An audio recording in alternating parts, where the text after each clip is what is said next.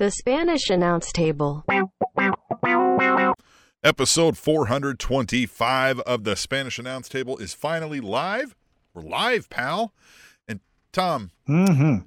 before we get started, What's I got to say, for anybody uh, who's listening later on the podcast, I want to remind everybody that you can watch us live on the YouTube.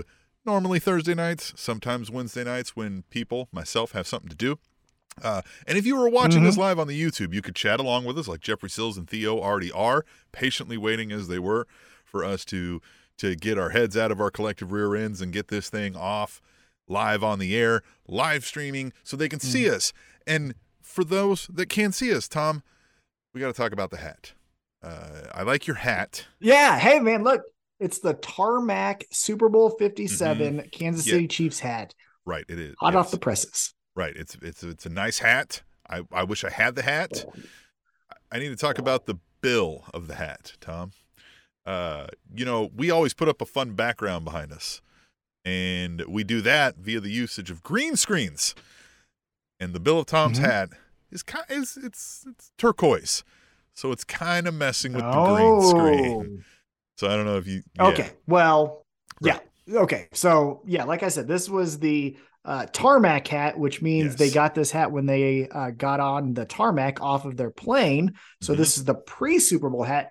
Uh, Tim, I think I got you covered. One second. Okay. All right. Yeah. See, this is the magic of of workshopping this stuff live for everybody. So you should join us on the YouTube Spanish Announce Tube. Uh, oh, look at that. How about this hat? This is the Super Bowl 57 championship hat. How, Does this one work better? The hat Oh, that they man, give to the so cool. winners of the yeah, Super this is Bowl. the winner hat. Right. Mm-hmm. Super Bowl. The Kansas City Chiefs won. The Super Bowl this year. Yeah.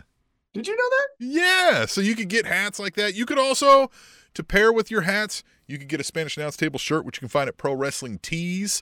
Uh, just search for Spanish Announce Table, you'll find it. But you know what? Folks want to talk about the wrestling. We had AEW Revolution, Oh, come on. which was awesome, if you ask me, but you will ask me a lot about it as we go throughout this episode. And then, of course, just ending about half an hour ago, we had AEW Dynamite, uh, which I, I'm excited to talk about as well. And uh, Theo P in the chat says, "Get bent, Eagles." Sorry about your luck, Eagles. Uh, except Jason Kelce, like that guy. Um, and then we're going to talk a few things. Love Jason Kelce. Then we're going to talk a few things WWE related, which is rare from us these days. But you know, we like to we like to chime in on. What's Well, we're on the road. We're on the road to WrestleMania, so it only feels appropriate that we put a fucking roadblock in that shit because it sucks.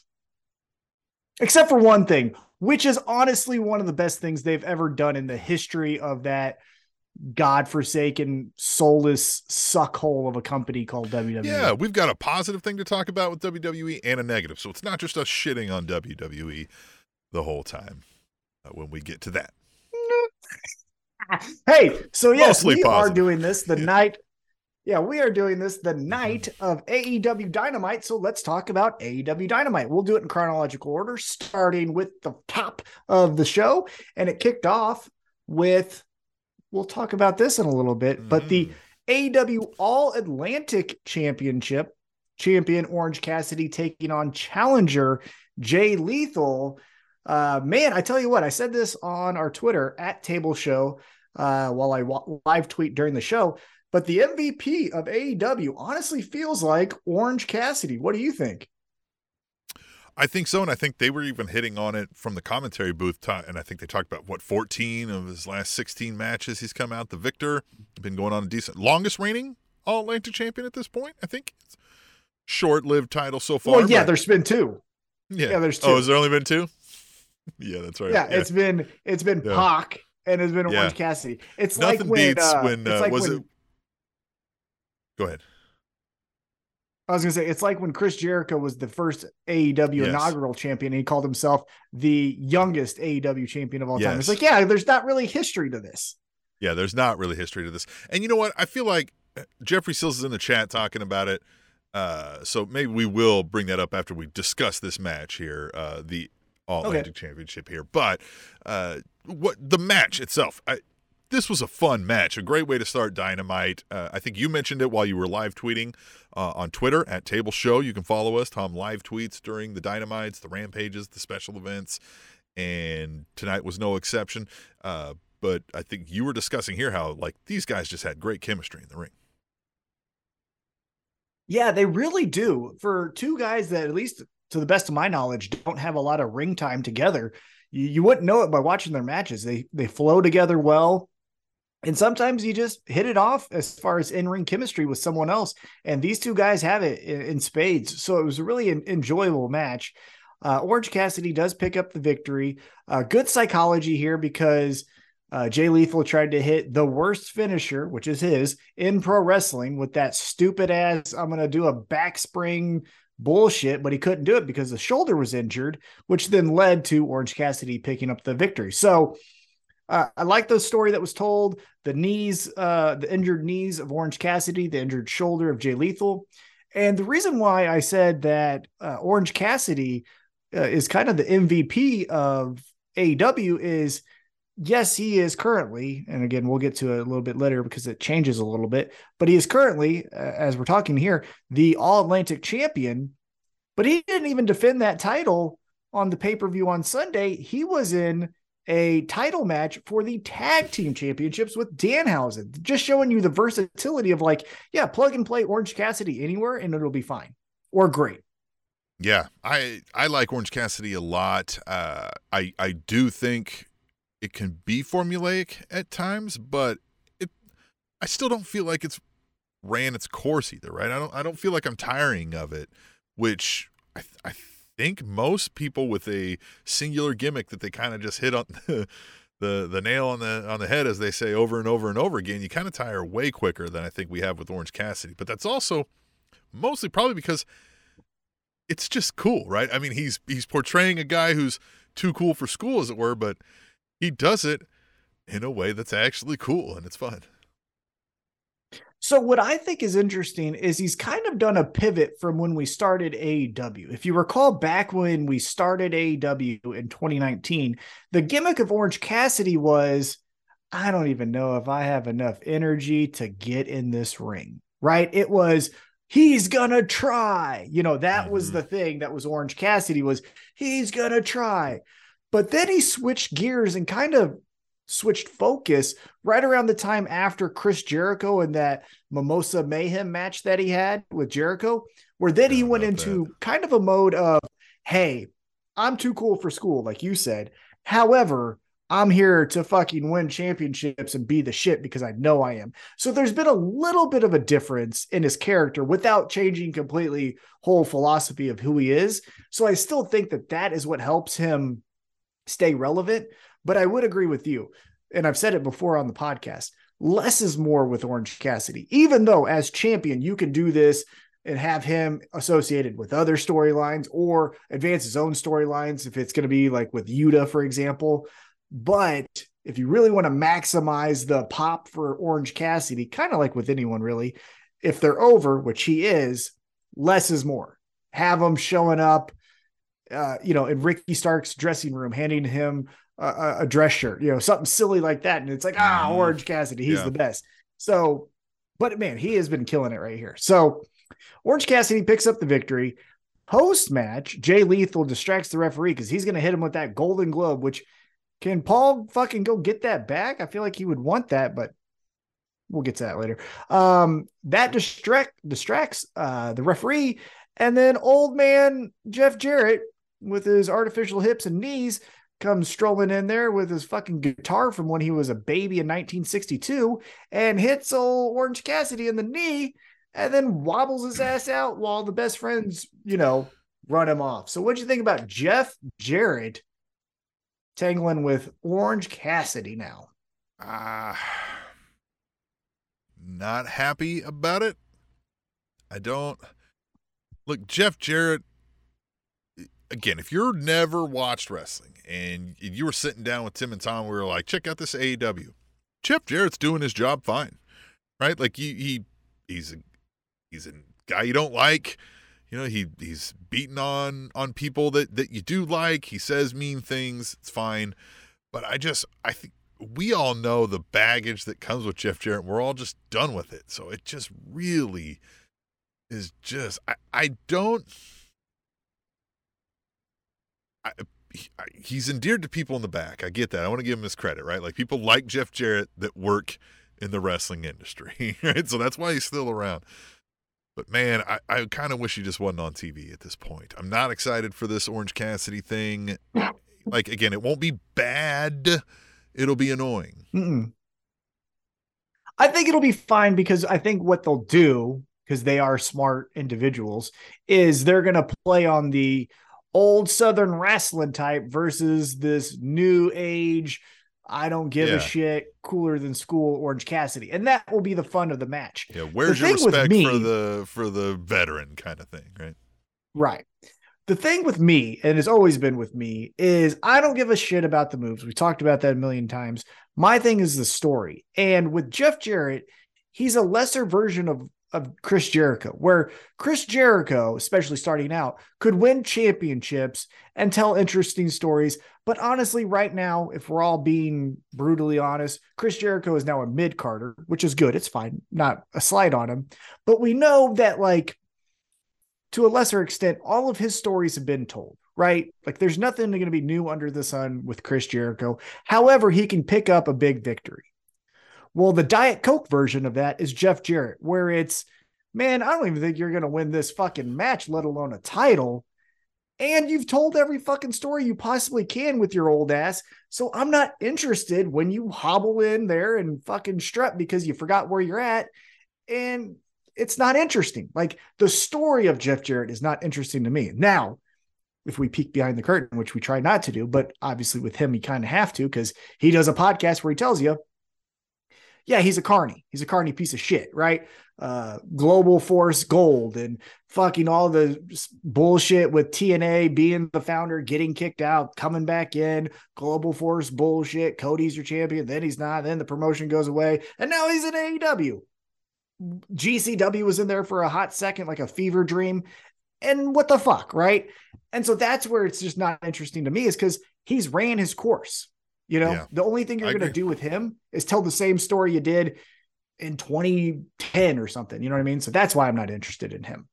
Yeah, Now- and and I don't think with with this particular feud either. Again, we're watching for the stories, but we do know behind the curtains, like you said with Jeff Jarrett, it was just like Jeff Jarrett's not winning this all Atlantic Championship or whatever they called it at the moment. Uh, but whatever, Eh, it's it's fine. Is what it is. But I do want to talk about this. I know we were going to go through chronologically, but this Yeah, kind let's of jump fits. Yeah, yeah. Let's let's fit. So Mhm. let's. Do you want to explain this Tony Khan announcement or or I don't even know. Well, yeah, how let's talk about it. So Tony Khan, we go backstage. Tony Khan standing by himself without Renee Young, which I thought was an interesting choice. Uh, just has the micro microphone and says essentially, "Hey, All Atlantic Championship has been defended fully for its last time. Orange Cassidy is your champion. Now this championship was defended internationally, and so we're going to level up this championship in conjunction with the movie Shazam. I thought that was Shaq. Side note, wasn't Shaq Shazam? Wasn't he that?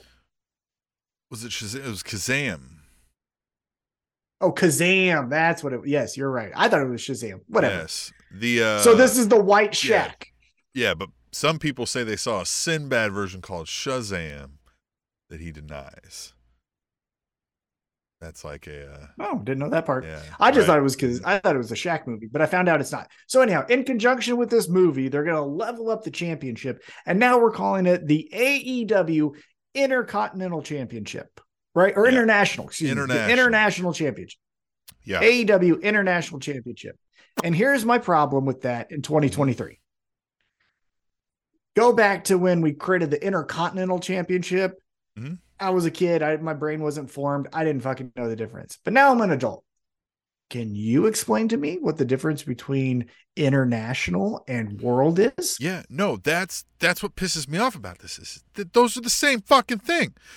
Remember when I had a rant early on in this show's history about the WCW International World Heavyweight Championship?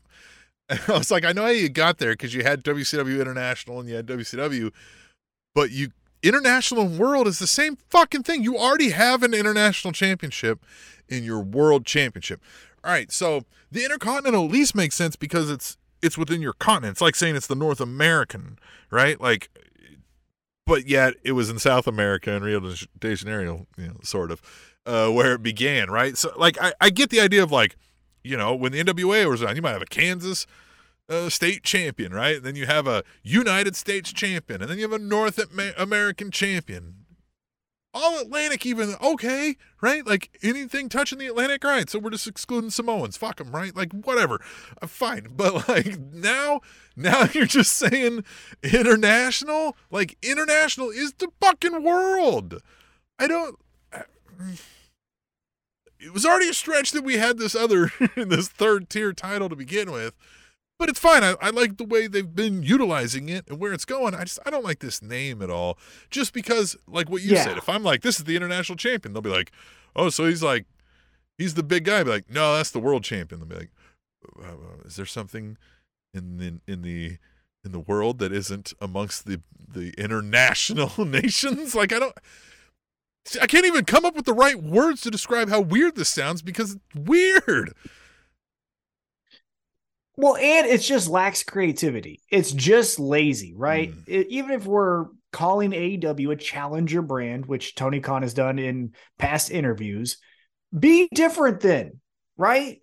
You don't have at Burger King, which is the challenger brand to uh, McDonald's, the Big King, right? They have the Whopper, and then Yeah. Mm-hmm. McDonald's has the Big Mac. Like those are two completely different fucking words. So Yeah. you're just saying intercontinental, international, and that's fucking dumb. Like, Yeah, and like I- be I get- creative and push it. So Jeffrey Sills is in the chat here saying like they're prepping that belt to be defended abroad. Like he's saying uh Pockets is going to lose the international championship to one of the international wrestlers, right? To Takeshita, Bandito, Rush, and then they're going to defend it around the globe. And we get that. I, I want to make sure like we understand That's what their purpose here is. But the name international is the same as world, right? I don't know how you on paper distinguish to somebody how those two things are different and how why would then the international so the world champion doesn't go around the globe defending the title, but the international champion does. But the international champion is two levels below the world champion. Like there, there's a little hole in the logic there.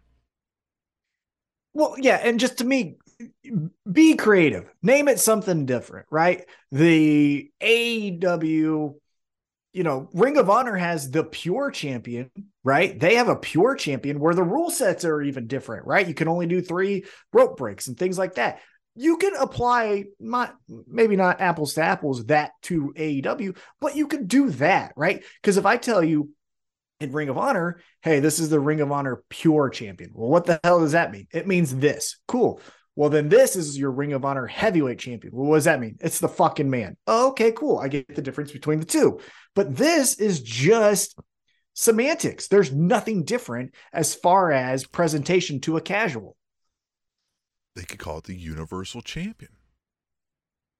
No, no, they can't. That's fuck the WWE. We don't fucking copy those lazy shits. Yeah, let's You know, call you could the call it- um, let's call it the uh, planetary champion. Nah, I'm looking at the thesaurus right now. Let's call it the the cosmic champion. Let's call it the uh yeah, Universal was on the uh, thesaurus.com when I typed in international, so that's why. yeah, I don't know what you would call it. And I get it. It's like Jeffrey Sills is saying. You're wanting this to be the around the globe champion that you might take this to New Japan. You might take this. Why don't you call it the interpromotional title then? Or just call it the know, AEW something. Combat. The AEW Combat Champion. Yeah. Right? Nobody's used that before. I like that. And it's completely different, and you would have to explain what that means. And you Look. could even make d- different rule sets, just like you do with the pure. You could say with the combat championship, there's never a disqualification. It doesn't matter about rope breaks or whatever, because this is combat. This is a liking to blood sport, right? The Josh Barnett and Matt Riddle's blood Yep. sport. We're taking a page from them, and we're Yep. calling this the AEW Combat Champion. No Anyone pinfalls will can do count. it. No pinfalls will count until you've done at least five flips. Easy, not that. Easy, come on. But yeah, do something that I would Yeah. challenge them to that. I like that idea. I like that idea. I don't think that's the angle they would do for this title, but that's a great idea that nobody's ever used. Um, but yeah, I just I don't know, man. I mean, it was fine staying the All Atlantic. I don't know what was wrong with that. That was fine. That sounded normal. Wasn't super creative, but yeah, sounded but it, whatever. All right, so let's go backstage. Uh, Renee Young interviews Powerhouse Hobbs, and he says, "I saw what happened to Wardlow. Sucks to be him. Everything got taken away from him, and guess what? Tonight, his title's getting taken away too. So, Yeah. if you don't know, earlier in the day on Wardlow's social media, I believe it was just Twitter, but it could have been Instagram, Facebook, I don't know. But he informed us that his rental car was broke into and everything was taken. That includes his wrestling boots, his wrestling gear. He said his life, which would indicate maybe personal items that are not associated with wrestling Oh, I'm sure. Oh, but I'm then sure. also the TNT championship. Yeah. So not the best day for good old No. Wardlow to make it to work on time. No, that sucks for these for these folks when that happens because I'm sure of it. Listen, if they're spending 200 plus days a year on the road, as we know wrestlers do, they may have a home.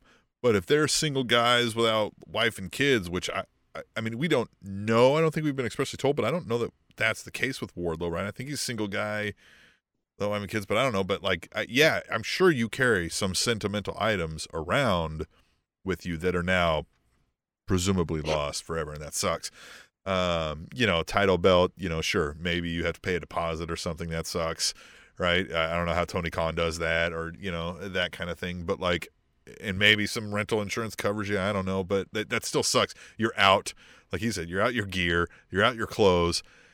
You know what I mean? You might have even had a fucking passport in there or some shit. Who knows, right? That really sucks. So I, I like that they showed that and that that was kind of a theme with Wardlow even throughout the night with his, you know, his demeanor.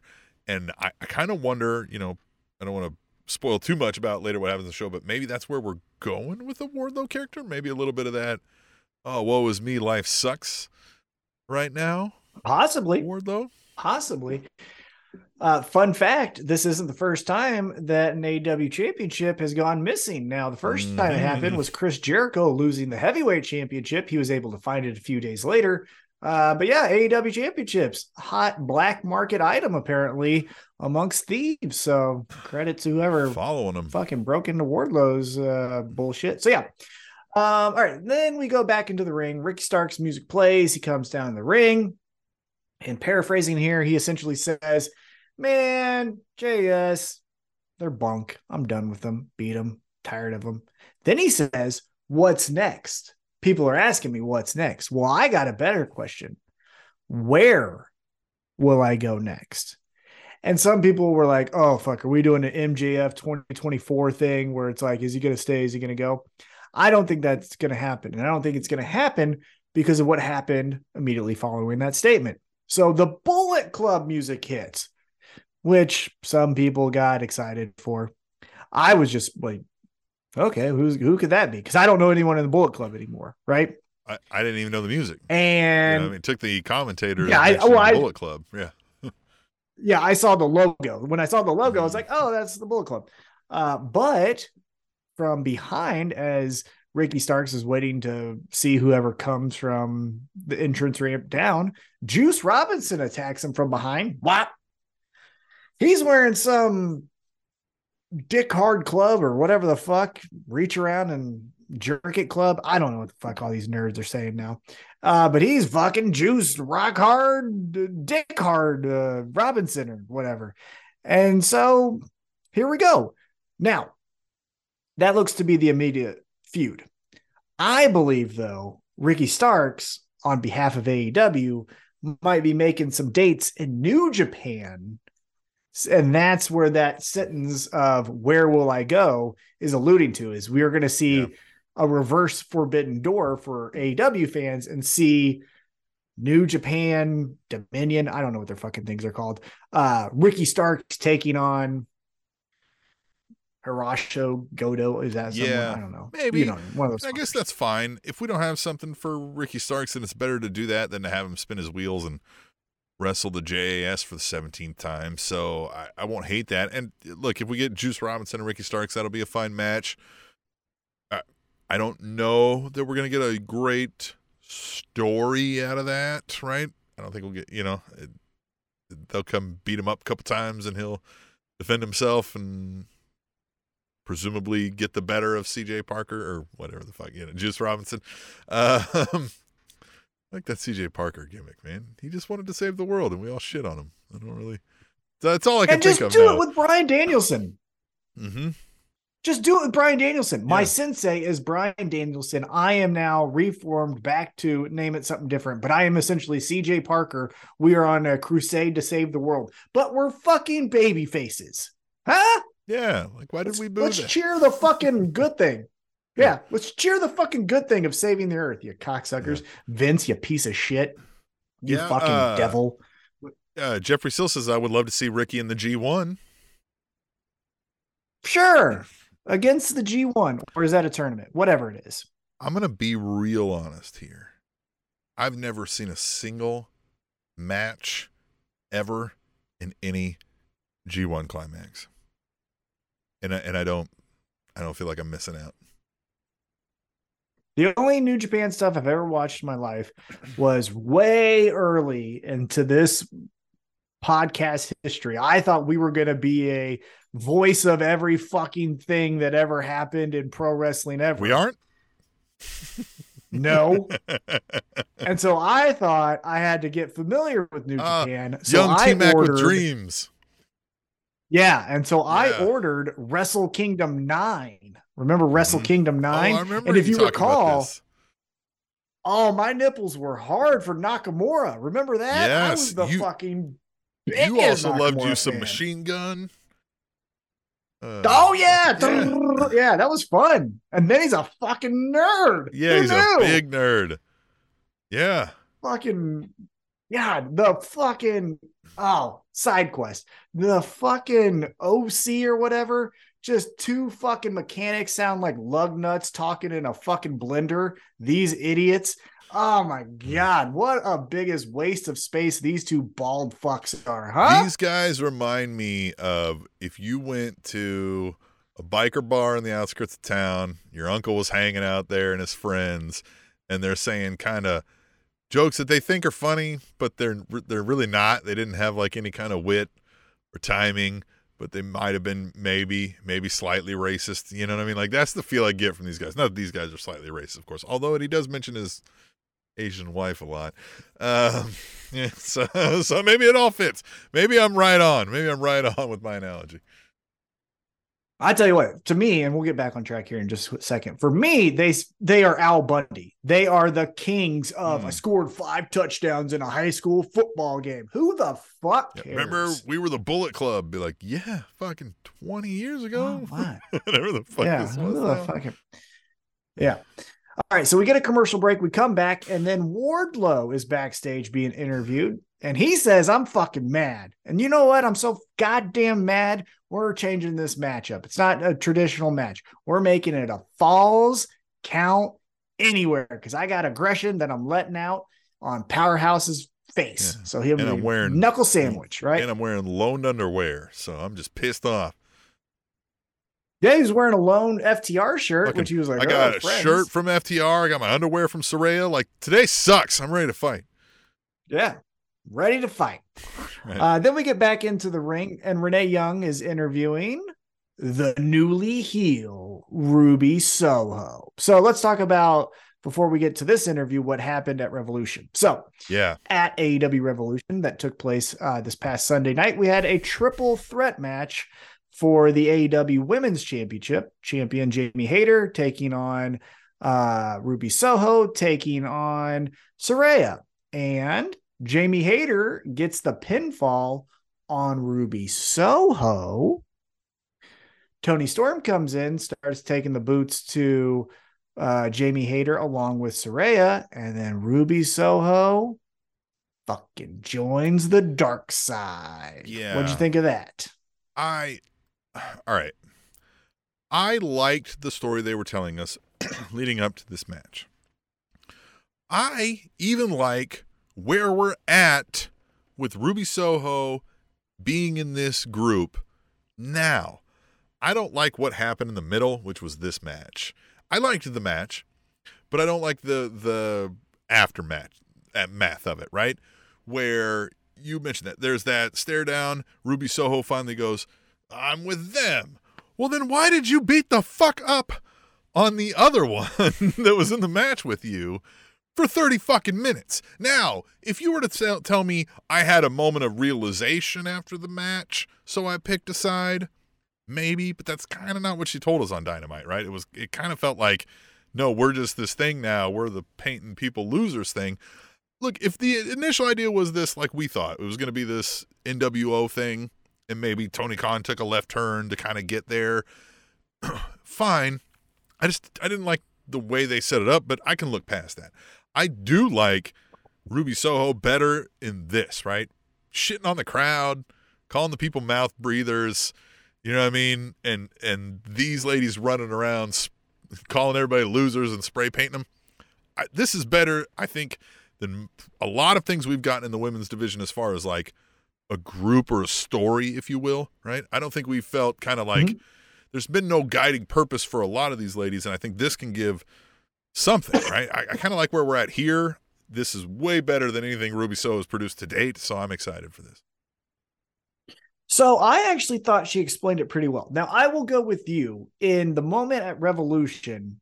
Let's be honest, the aftermath was more important than the match, which is fine because again, I care more about stories than a five star classic. I don't need five star classics. Tell me interesting stories and you can give me stone cold matches that are all fucking punches and kicks, right? right. Like I don't need after you can wear knee injury, braces. Right? I don't even yeah. Oh, I, I don't yeah. I don't give a shit, right? I don't care about any of that stuff. I want stories, right?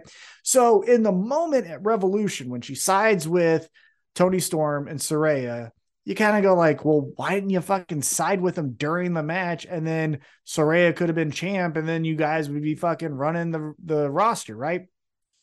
Now, maybe I'm pulling from some straws here, so stop me if I am. I took her promo as, hey, I came here to AEW, and in my first match with Britt Baker, you booed me.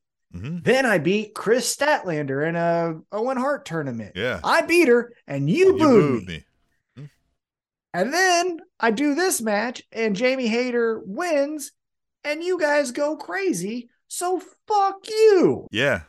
Now yeah. that makes sense if you're saying I lost, and when I lost, I heard no one cares for me, mm-hmm. well, then okay, I get how you're going to side with the bad people. In the moment on Revolution, we didn't get that story. We did get that, I thought, yeah. a little bit tonight. Yeah, and I agree with that. I think, uh, and Jeffrey Sills even says, you know, I thought the same thing, but this promo told me she made the swerve on the fly. Ruby as a heel might be good because this promo was good. Reminder, I, I could be telling people what you think if you were to join us live on the YouTube chat just like Jeffrey Sills did here. But that's that's another story. That's for the listeners. Tom, yeah. And go, here's a cr- yeah, and here's a credit to Ruby Soho. It was a good promo, and as I said to, I can't remember, but I can't remember who I said it on uh to on mm-hmm. Twitter, which I apologize. I'll fact check it later. Uh, but it was a good promo, and I still fucking hate her, which is good, right? Because sometimes when people do the switch, it's like, oh, I do understand. Mm-hmm. And now we're like, well, fuck, you, you're supposed to boo me. And now it's Becky Lynch. And now we're cheering. What the fuck do we do now? Right. But with her, it was like, I didn't like you as a baby face. You're kind of fucking weird and phony, and all your promos suck. And this one's good, but I still think you're phony and you suck and yeah. your wrestling's rigid. But it boring. at least fits this new, you know, submission sorority uh, gimmick they got going on here. Um, she fits that mold, right? They're going around spray painting people being punks, if you will, uh, it fits. So it looks mm-hmm. the part. Her promo was good. Uh, yeah, I don't recall getting this in a while out of Ruby Soho, but I th- I think her look fits this kind of character better than anything we've gotten since she's been in AEW. So I'm excited. Yeah, look, Ruby Soho sucks, right? Her, her song's the best thing about her. There's nothing good mm-hmm. about. And again, her as a person, I, I, feel like I always need to clarify this because I go with these top shelf comments, and I feel like sometimes I'm misunderstood. Yeah. The people that are playing these these characters, because remember, this is all fucking not real, right? That's what I'm talking about. I don't fuck. I don't know who the real Ruby Soho is. It gets hard when I say later that John Cena fucking sucks, and that's his actual name. That's when it gets hard because like I'm I'm differentiating the person and then the fucking character who's Yeah. fucking trash and has always been trash. But we'll get to that later. Um, but yeah, Ruby Soho has always fucking sucked. Her song was the coolest thing about her in AEW. So now I get to boo her and it's on purpose. So good. Fuck her. She sucks. Uh, but she comes here and she beats up on old uh Skye Blue, little old old Bluty Bud over here, and beats her up. And then this is where it pissed me off, Tim. Tim, Yeah. Mm. these motherfuckers. Look, there's a lot you can do to my fandom that makes me just stay tepid, right? Yeah. Right there. Hey, that was good or bad. It was fine. Yeah, you're known for being an even keel guy, not being too angry. Always. Always. Yeah, right. But when you beat up in a post-match segment, Mm. the the light in this dark heart, who is Willow Nightingale, you bitches better watch your fucking. Ba- I got sisters. Yeah. When you come to Independence on March 22nd, that you touch her again, touch Willow Nightingale again. I swear, my sisters will show up. I used to do this when I was a kid. Girls break my heart. Guess what? Sister beats your ass. So you fuckers don't want to mess with Willow Nightingale. Oh, Doyle She's the rules. glimmer of hope I have. yeah. He's the glimmer of hope I have in this world, and you don't fucking touch her. Okay? yeah listen uh yeah i i could sense you getting angrier by the moment this willow thing was happening. I was like uh-oh. Uh-oh. Yeah. and, Love- and yeah but that's Willow. great that's why that's why this this works so well too right? Because there is nobody who's we have not heard the like you know die rocky die for a willow yet right? Even though she's like this crowd favorite bubbly thing. Like usually there's some The tension of that for folks of that nature but i don't think i've heard anybody be like this willow thing sucks right like nobody said that everybody loves willow Yeah, the people that do are cunts. Like, so there you go. that Say that around me. But You are that's coming in strong Say tonight. that around me. yeah jeffrey sills mentioned you came in strong with that ruby soho sucks and and now you came Mhm. in with it. those people are cunts man tom's tom's bringing the fire tonight I ain't lying. Call Willow Nightingale anything. Anything but a glimmer of hope in this dark world, yeah and I'll the best willow in five wrestling across your lip. The best Willow ever in wrestling. yeah Fuck you, Jeff Hardy. Um, so I'm mad. I'm mad Yeah. about that. mad so boo ruby Uh, soho keep booing her boo Brr. uh so we go after that backstage and man alive i tell you what tim these fucking interviews hit on a 12 out of 10 scale and it started with this one. We go backstage and renee is interviewing hangman adam hmm. page. And i don't know so i'm going to say this in the moment and I might have to backtrack when we get to Bryan Danielson, but consistently, I'll say, I guess, I don't know if anyone gives the heartfelt promo, the the endearing, hey, I'm a flawed human, but good at heart promo better than Hangman Adam Page. And he Mhm. and he defined it here where he said, I had to go to hell to take Jon Moxley out. I didn't like doing it, but it was a necessity. And then he goes, Renee, I'm sorry that you had to see that because that's your husband and that sucks. Oh, the subtlety of that was even better. It was so he's doing kind of what you said, where like he, he's a guy that he doesn't want to be the he just wants to wrestle, he wants to make money, he wants to live his family life, but people keep messing with him. And his message to you is fucking do it again, and you'll see that I will hang you and kill you. I'm not fucking playing around. And then Renee says something, right? And he's like, you know what? I'm sorry. I've been giving you a lot of shit in these promos because of the situation, and I feel like I owe you an apology. I'm sorry that you had to see what I fucking did to your husband. right? Like and just kind of breezed right by this like kind of non-apology that he gives her, right? That she's even kind of like, I don't okay, I don't feel like that was an actual apology, right? Uh, just great. But man. it kind of Hangman is in was. Yeah, but it kind of was. Yeah, that's where she she even kind of took it that way. It was kind of like, I mean, okay, yeah. Well, I mean, thanks for apologizing for that, Mhm. but that's not all you should apologize to Mhm. me for. Um, it just, yeah, the the subtleties that we've gotten with the Hangman character at almost every story he's told is why he's one of my top five. He's so fucking good at that. Like you said, the the uh, the flawed baby face, right? That means well, but does a little too well sometimes. And also, what one thing that also makes him really, really good, unlike some other baby faces who are trying really hard, is he'll fucking win like he did on Sunday night. So let's talk about that. At Revolution was the Texas Death Match, and to me, look, there was some fucking nerd that went viral because he pees his pants when people start raising their voices. I can't remember his name, but Oh, he's like, was "This Raj isn't Giri, my cup it? of tea." Yeah. Oh, Raj that Giri, guy, fuck- yeah. yeah, yeah, Who, yeah. who is he? Who is Yeah, he? he's one of the fucking, you know, uh, my sources inside tell me, and you're like, who the fuck are your sources? Shut up. Okay, well, his sources are that he's fucking soft as baby shit and needs to fucking grow up. This match ruled. It fucking ruled. It fucking ECW in 2023 hit, or as the kids say, it slapped.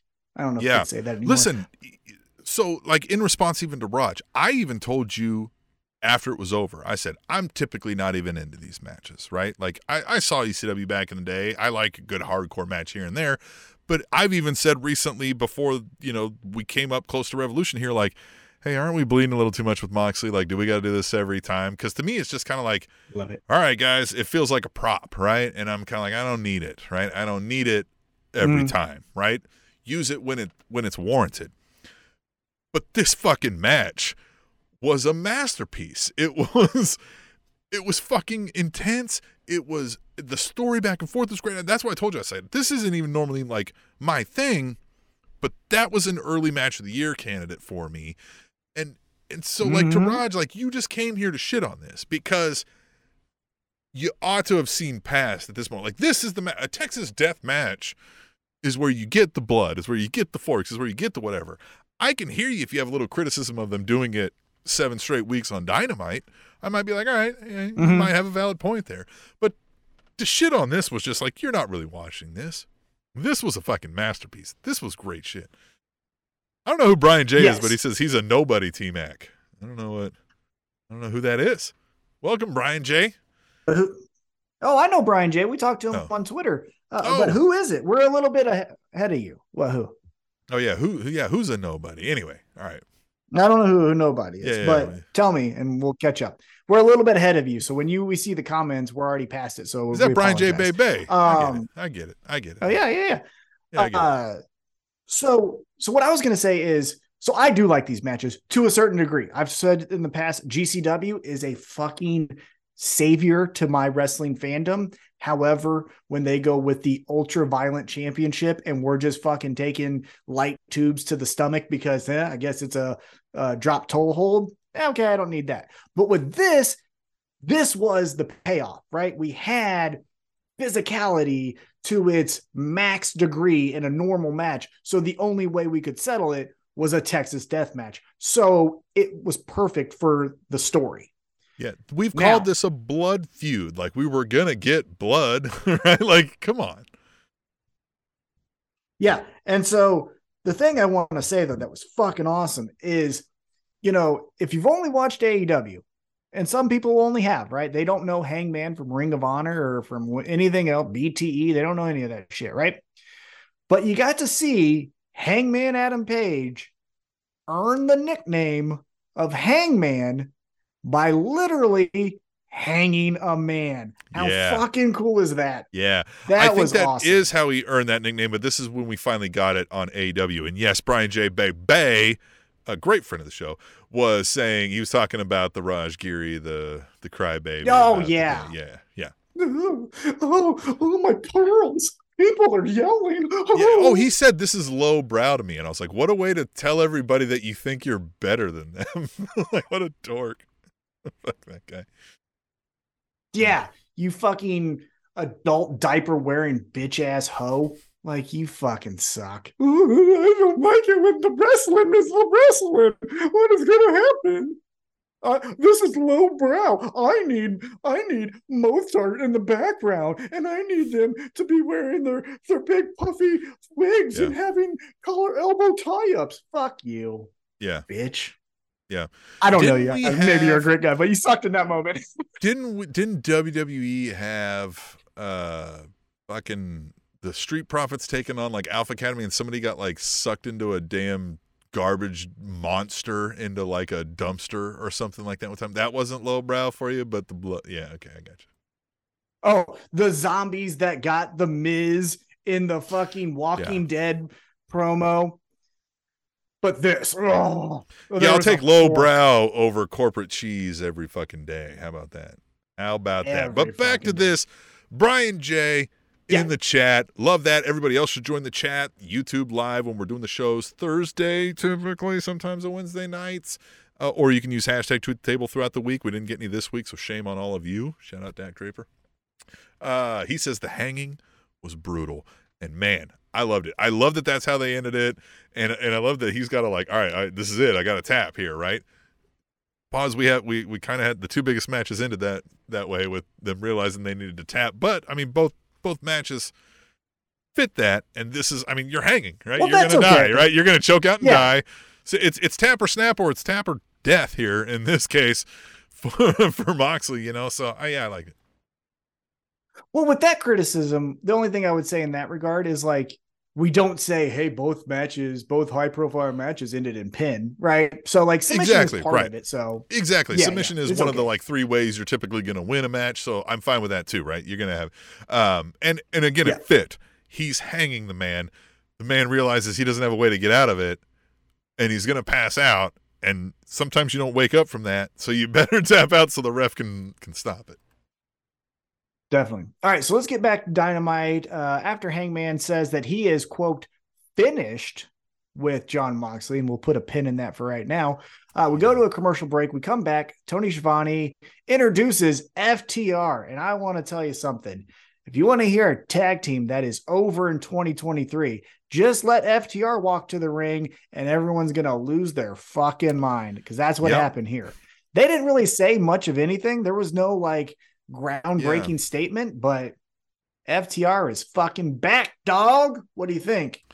I just, for me, I kind of, from a storyline in the overall AEW universe, if you will, I'm a little worried that they're back too early.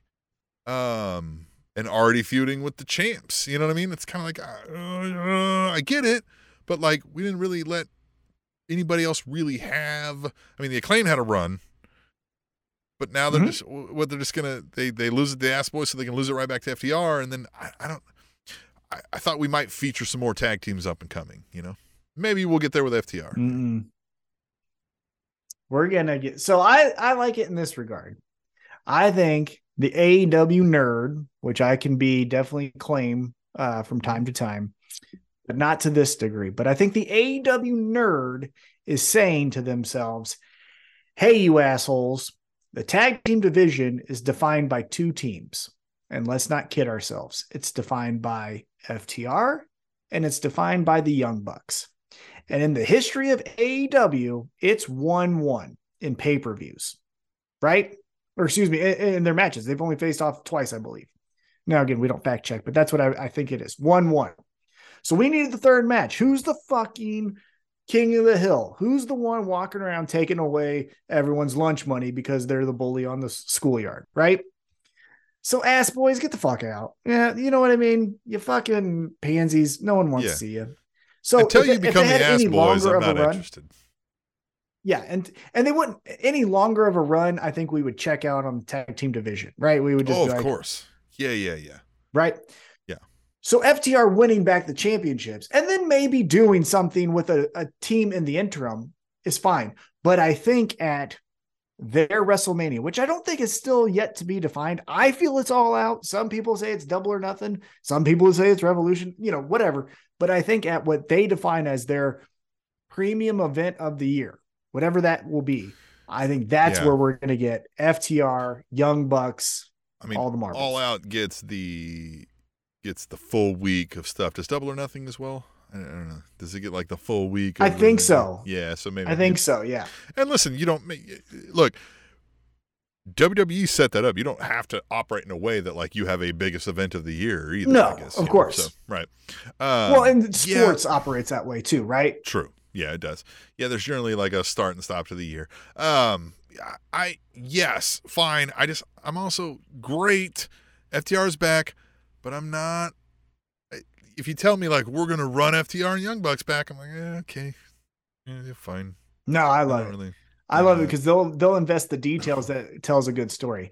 By the way, Tim, sports do have a start and stop to them. One of those sports that we both like Mhm. is football. Yeah, And American oddly football. enough, American, the only football, fucking Yeah, the real football. Shut up, the real football, you pansies.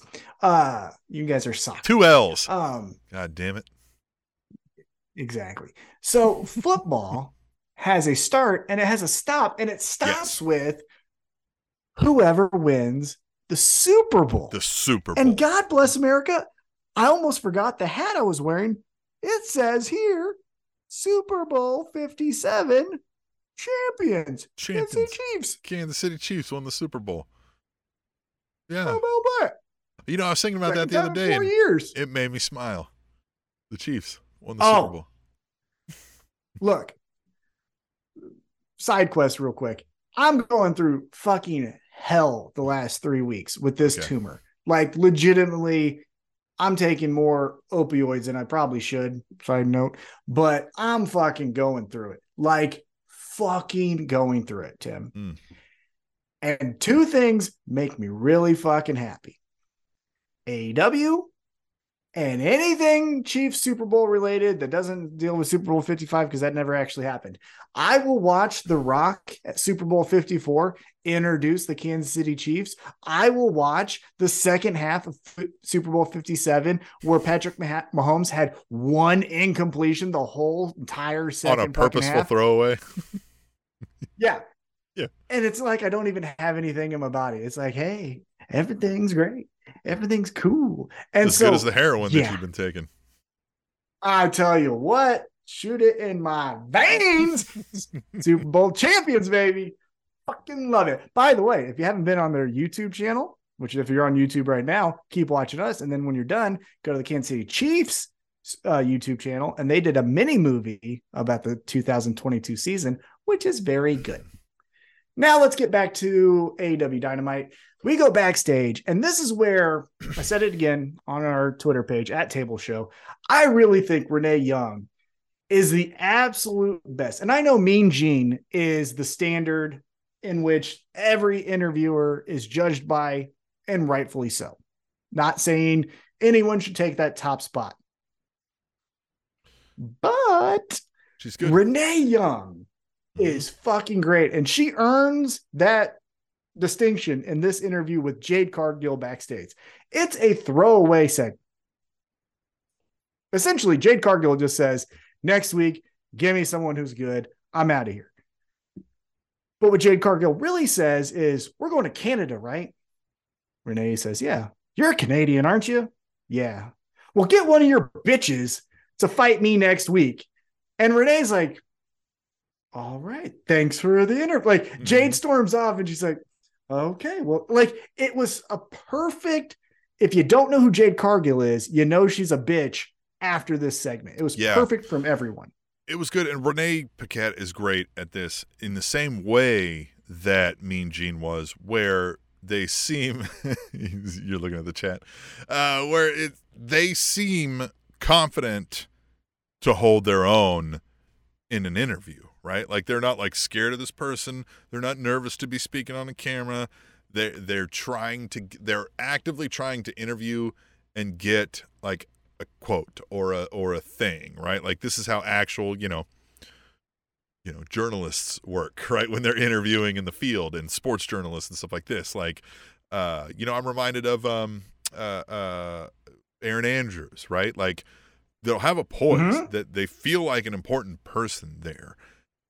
Best backstage pro wrestling interview in the business, but with a bullet is Renee Paquette right now. And yeah, this segment is aided by that, right? Like it's it's not just it's not just Jade Cargill shitting on just a random person. You know what I mean? Like it's it's kind of throwing her in there as well. And yeah, I I loved all of this. I like Jade Cargill. I I'm ready for that next thing though with Jade Cargill, right? Like we've got to do something to get her. We're just spinning And- wheels. This yeah. And I don't know who's Canadian in the women's division or women's free agents, but I'm hoping that next week it is the stop in your tracks. Holy shit. It's Jade Cargill versus fill in the blank. And I don't know who that is. I don't, I mean, the only person I could think of that would make me go, oh, for real? We doing this shit? Would honestly be Britt Baker. Like that would make me go, Mhm. Oh, so Jade Cargill is going to the big times in AEW. Cool to see. Anyone else? I'm kind of like, "Eh, okay. And I do mean Mercedes Moné. I know she's a fucking free agent, but she ain't Canadian. But I'm just saying, if she debuted and faced Jade Cargill, I wouldn't care because that character sucks. And side note, I know I say all this about characters, but a shoot, I kind of think that person sucks too from all accounts on their social media and comments. I think they're a shitty person. But that's uh, not what I'm judging them on. I'm only judging them on the television screen that I see. Uh, so we'll see. We'll see who Jade Cargill takes on next week in a big show emanating from the great country of Canada. I just tried to do some fact checking, and I don't, I don't even know. That they say the bunny is from Canada up there, but I don't, I don't know who would be active on the current roster, and I don't know who in like women's wrestling. That's what I'm saying. like, I don't know. Canadian that would Yeah. come in. Yeah, I don't know. The only one that I know of is Trish Stratus, and we know she's over there in WWE doing her thing, uh, uh whatever that shit is, right? It's fine. Yeah. It's fine. Is Yeah. it? Yeah, okay. Sure. It It's fine for them, right? You know, Yeah, it's fine. I almost said something really offensive, but I won't. Um, all right, then we get into the ring and we get AR Fox and Top Flight taking on Jericho Appreciation Society in a trios match. JS is made up of Chris Jericho, Sammy Guevara, and who was the third person? It was oh, Was it Garcia? Oh, Daniel Garcia. That's who it is. Yep, that is. That's who it was. Fun match. I think it's interesting to see when two I don't, legends thrown around a lot. So I don't mean to flippantly say it, but when you have AR Fox, who has a legendary Yeah. style that has influenced many, and then Chris Jericho, who's a legit legend, when you have them interacting, it's kind of noteworthy. Like, oh wow, I never thought these two would wrestle. So it was fun for that, right? I just really thought, and you know, we, we see more later after the match why he's there, but I just thought this is a great reason Jericho doesn't need to be here this week, right? You could have had, it could have been 2.0 and Garcia versus these guys, Mhm. right? It could have Mhm. been some Mhm. other trios grouping, but we get them. yeah, And so JS wins because Jake Hager's a piece of shit still, and he's out there with a fucking hat from 94 thinking it's cool. It's not, and your phrase is played out just like your wrestling style. Please retire. You're a waste of space. Uh, but what they say is we are now the number one contenders. And I will say this about the JS in this regard. They are a forgettable, I don't care to tune in faction right? Fuck them. After their stuff with Eddie Kingston, Blackpool Combat Club, I literally wish they would disband yesterday. However, it is cool, and I thought it was an interesting uh, dynamic where Jericho, being the legend that he is, and he is, even though currently, you know, he's he's uh he's Michael Vick with the Jets, if that makes sense. If you're a football fan, he's Michael Vick with the Jets. That's where he's at in his career. Uh, but he says, Hey, House of Black, turn the lights off, have the best entrance in wrestling, but get your ass out here. We're going to beat you up. And I thought that's cool because for House of Black, they've always been positioned as the spooky, ooh, what are they to? And for Jericho to almost undercut them and say like no just come out here we know what's to happen Ooh, music and uh, pyro or whatever like just come out here. I thought that was kind of cool. Yeah. Yeah, no, I agree. And uh, look, it's fine, you're right? They're staking claim to to being number one contenders. I, I like that we got a little bit of that swerve though, where we're expecting House of Black to come out and we get, you know, sweet sounds of Kansas. we get hit, the elite. hit the speakers, right? Yeah, so so the elite come out, and this is what I found the most interesting. So we'll we'll fast forward to the end. What's going to happen next week is a triple threat trios match between the elite, JAS, and House of Black. Cool. The most interesting thing for me was as Kenny Omega is starting to talk his shit and start to be that guy, Don Callis runs from the back, just takes the microphone away from him and is like, hey, hey, hey, hey, hey, hey, let me take this. So I'm going to ask you, what do you think's happening with Don Callis, Man. the elite, and Kenny? Yeah, I don't know, but it does feel like that's purposeful, right? Because Kenny Omega was like, "What the fuck, dude?" Uh, and then you know, all is forgotten when he when he tells Jericho like, "You're one of the greatest wrestlers of all time, but you're the second best wrestler from Winnipeg, right?" Like, and then he's like, "Oh yeah, he's talking good about me again," and then they kind of forget it. But we'll see if more of that materializes. Um, Mm-hmm. man, I, as long as I'm getting more Don Callis, I'm okay with it. But it worries me that long term we'll Mhm. get less Don Callis from something like this. So- but current, we'll get more. I think we may be running back a different angle and maybe reverse, where it feels to me that if you recall at the trios championship match when House of Black defeated the Elite, it was not Kenny Omega who took the pinfall. And then on social media, Don Callis said in a picture with just him and Kenny Omega, we're refocused, ready to take over the world. I'm paraphrasing again, right? And so my thought was Don Callis says in his mind, all right, the elite's fucking up my guy, Kenny Omega, right? He's the god of pro wrestling. He's up here with, you know, two kind of good guys, but he's better than this. And so I think maybe he's going to do the whole wedge in between the elite and Kenny Omega, where in the original storyline, the elite then, or excuse me, the Young Bucks then got in line and we're like, all right, we're with Kenny.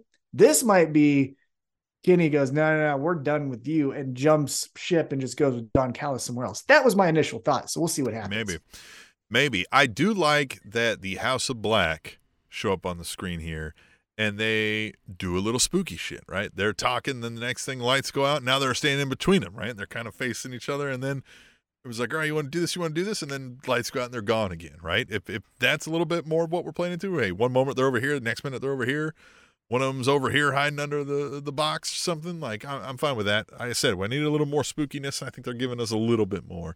So I like how this is playing out. This will be a fun match. Who was that? Did you ever play Mortal Kombat? I know we're talking video games, but did you ever play Mm, I Mortal mean, Kombat? Yeah, Who was that fucking one guy that would like disappear and go underneath and like Oh, uppercut yeah. you in the fucking thing, Yeah, come down? I don't remember That- the names, but yeah. Mhm. But like if House of Black does that thing where it's like I'm down here, I'm up here, I'm over here, like I'm on I the wouldn't screen. mind Next that. thing you know, you're getting a KCCP from Buddy Matthews, or his fucking name is right, Buddy Murphy Matthews. Fucking Matthews. It's Matthews. Yeah. Buddy Matthews. Buddy Murphy was over in uh, Buddy. WWE. Yeah. Buddy. Remember, Buddy Murphy was dating a minor in WWE in Rey Mysterio's daughter. Way to go, WWE. You keep your standards high, you fucking soulless prick. Yeah. Um, then we go to a commercial break and we get some in-ring action. And I tell you what, we made it official here. It's John Silver and Alex Reynolds versus the heels, Jon Moxley and Claudio Castagnoli. So it's your standard BCC match, right? We're we're doing our thing, we're getting our shit in. Moxley and Claudio win. And then this is when we put our foot in the dirt and we said, no, we're heels. They start holding on to chokeholds. I believe Jon Moxley won with an anaconda choke, which is fucking awesome because it does suck. Like, go play wrestle that move and you'll be unconscious in about 20 seconds. So maybe don't try that one at home. But I like that he's doing that. Uh, however, Have a safe Yuta word. comes down. Yeah, it's orange.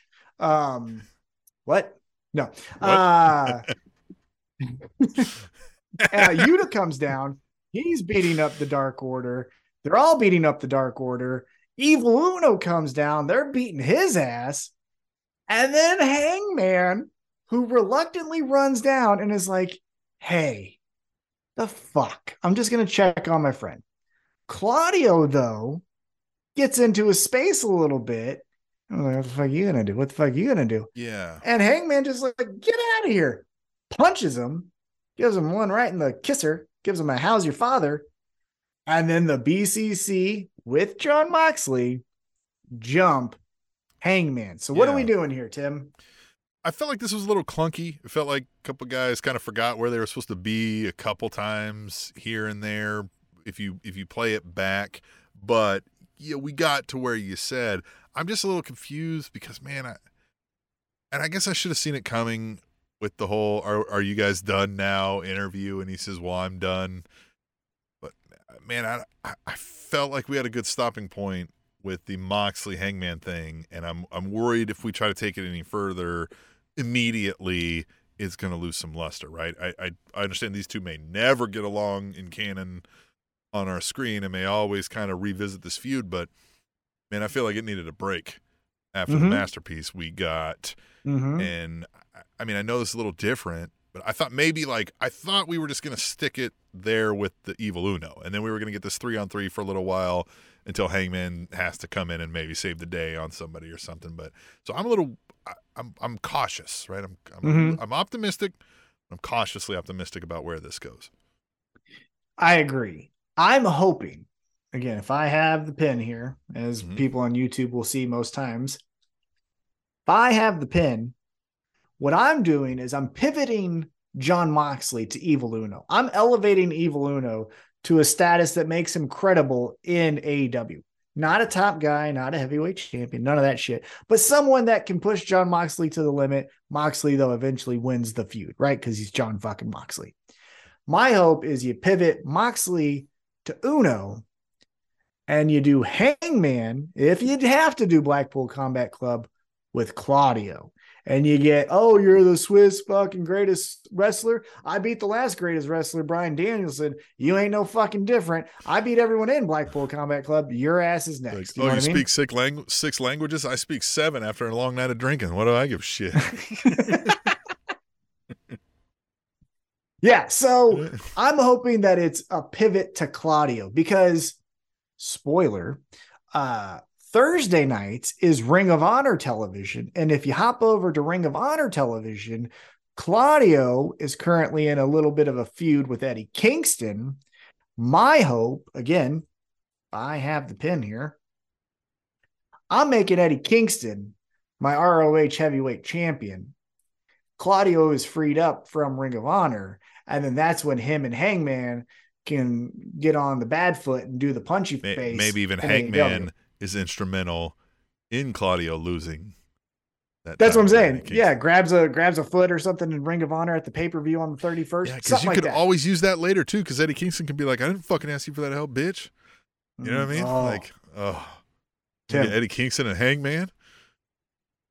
You'd I don't know if. I I don't know if I could handle it. I think I would melt. Yeah. I think I would melt into the couch in a smile Yeah, of just orgasmic Yeah. pleasure of the greatest things in the world combining into one. Like that, I would just.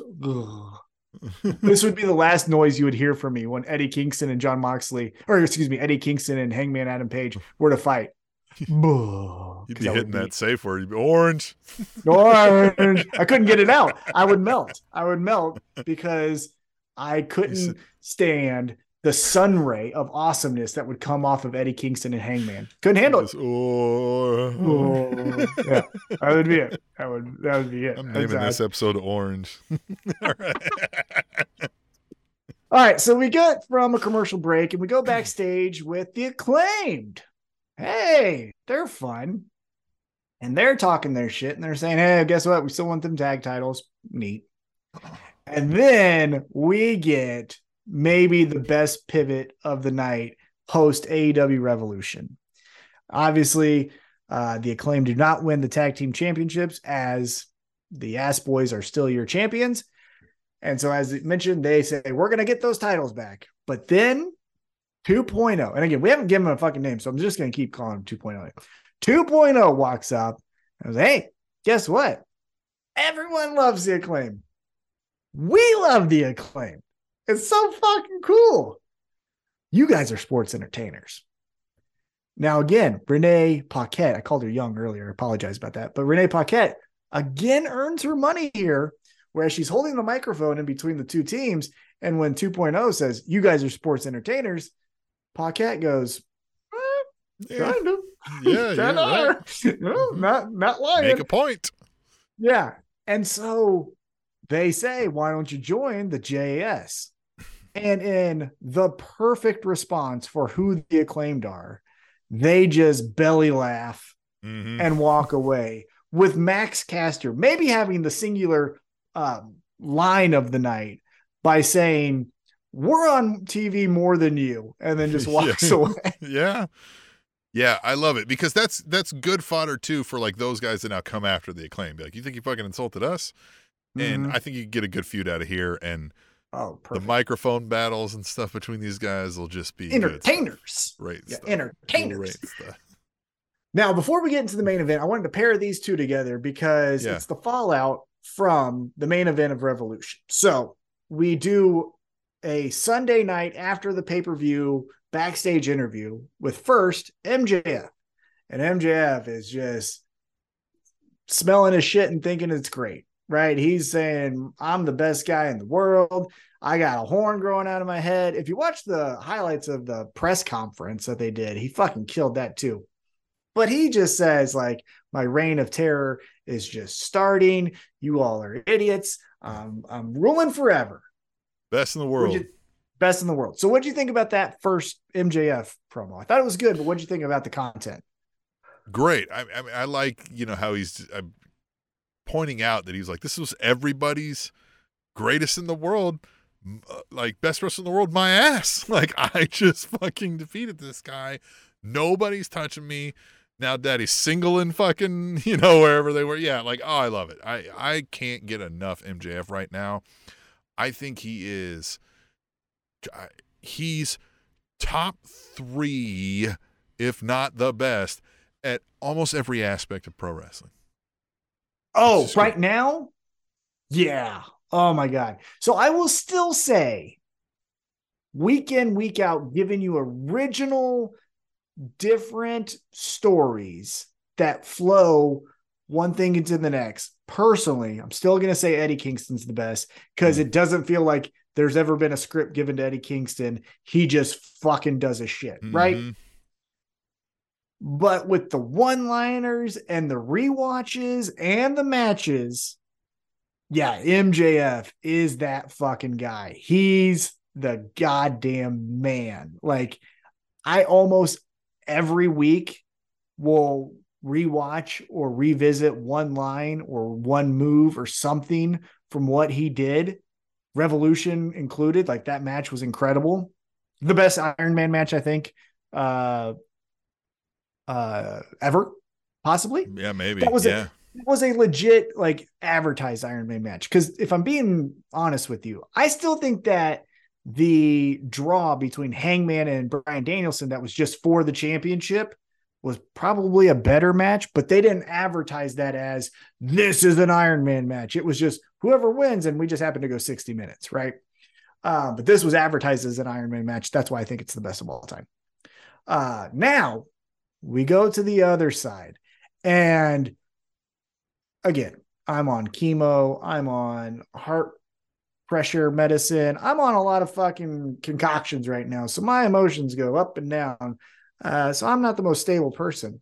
However i don't know if i've damn near cried because of an aew promo and this one almost got me. Bryan Danielson sitting and just dry blood from an Ironman match he just took part in, sitting on the ground, not in a chair, not on a table, not on the doctor's, you know, whatever they're called, right? Like he's just sitting on the ground by himself. Talks about how never give up, right? That's kind of John Cena esque at the start. Never give up. You always keep fighting. And I always kept fighting. But when I came back, from consciousness because MJF cheated and hit him with the air tank. I was caught in the yes lock. I think it's what it's called. I, what is it called in AEW? The LeBell lock. I think he just calls The it LeBell lock. Mhm. Yeah, Gene LeBell, Judo Gene LeBell. If you don't know who it is, fucking Google it. The guy's a fucking legend. Um, and he said, when I came to, I couldn't feel my arms and I had no way to use my legs. Yeah, he said he couldn't feel his legs either. I think is what he was saying. Yeah. Like, yeah. He said his first instinct was to fight, but then he realized like he couldn't feel these things, and that's when he said he was reminded of MJF telling him, Oh, "When I'm done with you, you're not going to be able to play with your kids." And it hit me that like right. I am putting myself above them. And- yeah. He said, Yeah. and he was right.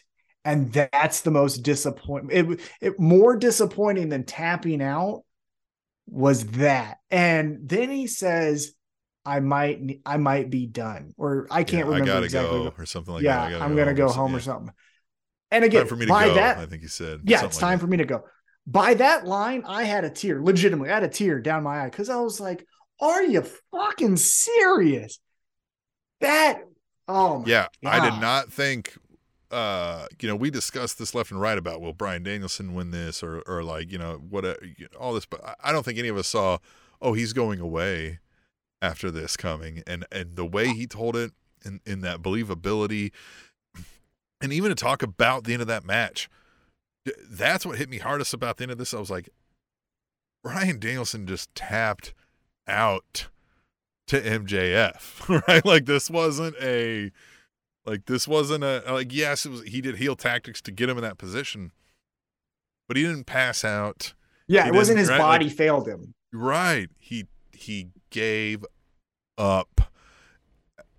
And and this wasn't even in the context of like we still have more time for me to to recover from that. This was I'm losing this match and the title to tap was was one of the like just the most artistic points of that match. And then yeah, to use that in this promo, which was just God, look, Bryan Danielson has never been a bad promo. I wouldn't say. No, I mean, no, I'm sure right. he's had some bad promos in his life, but like this was probably the best. I mean, even through the whole, you know, against the authority thing and and the you know the the Occupy Raw stuff, like he had some great stuff in there.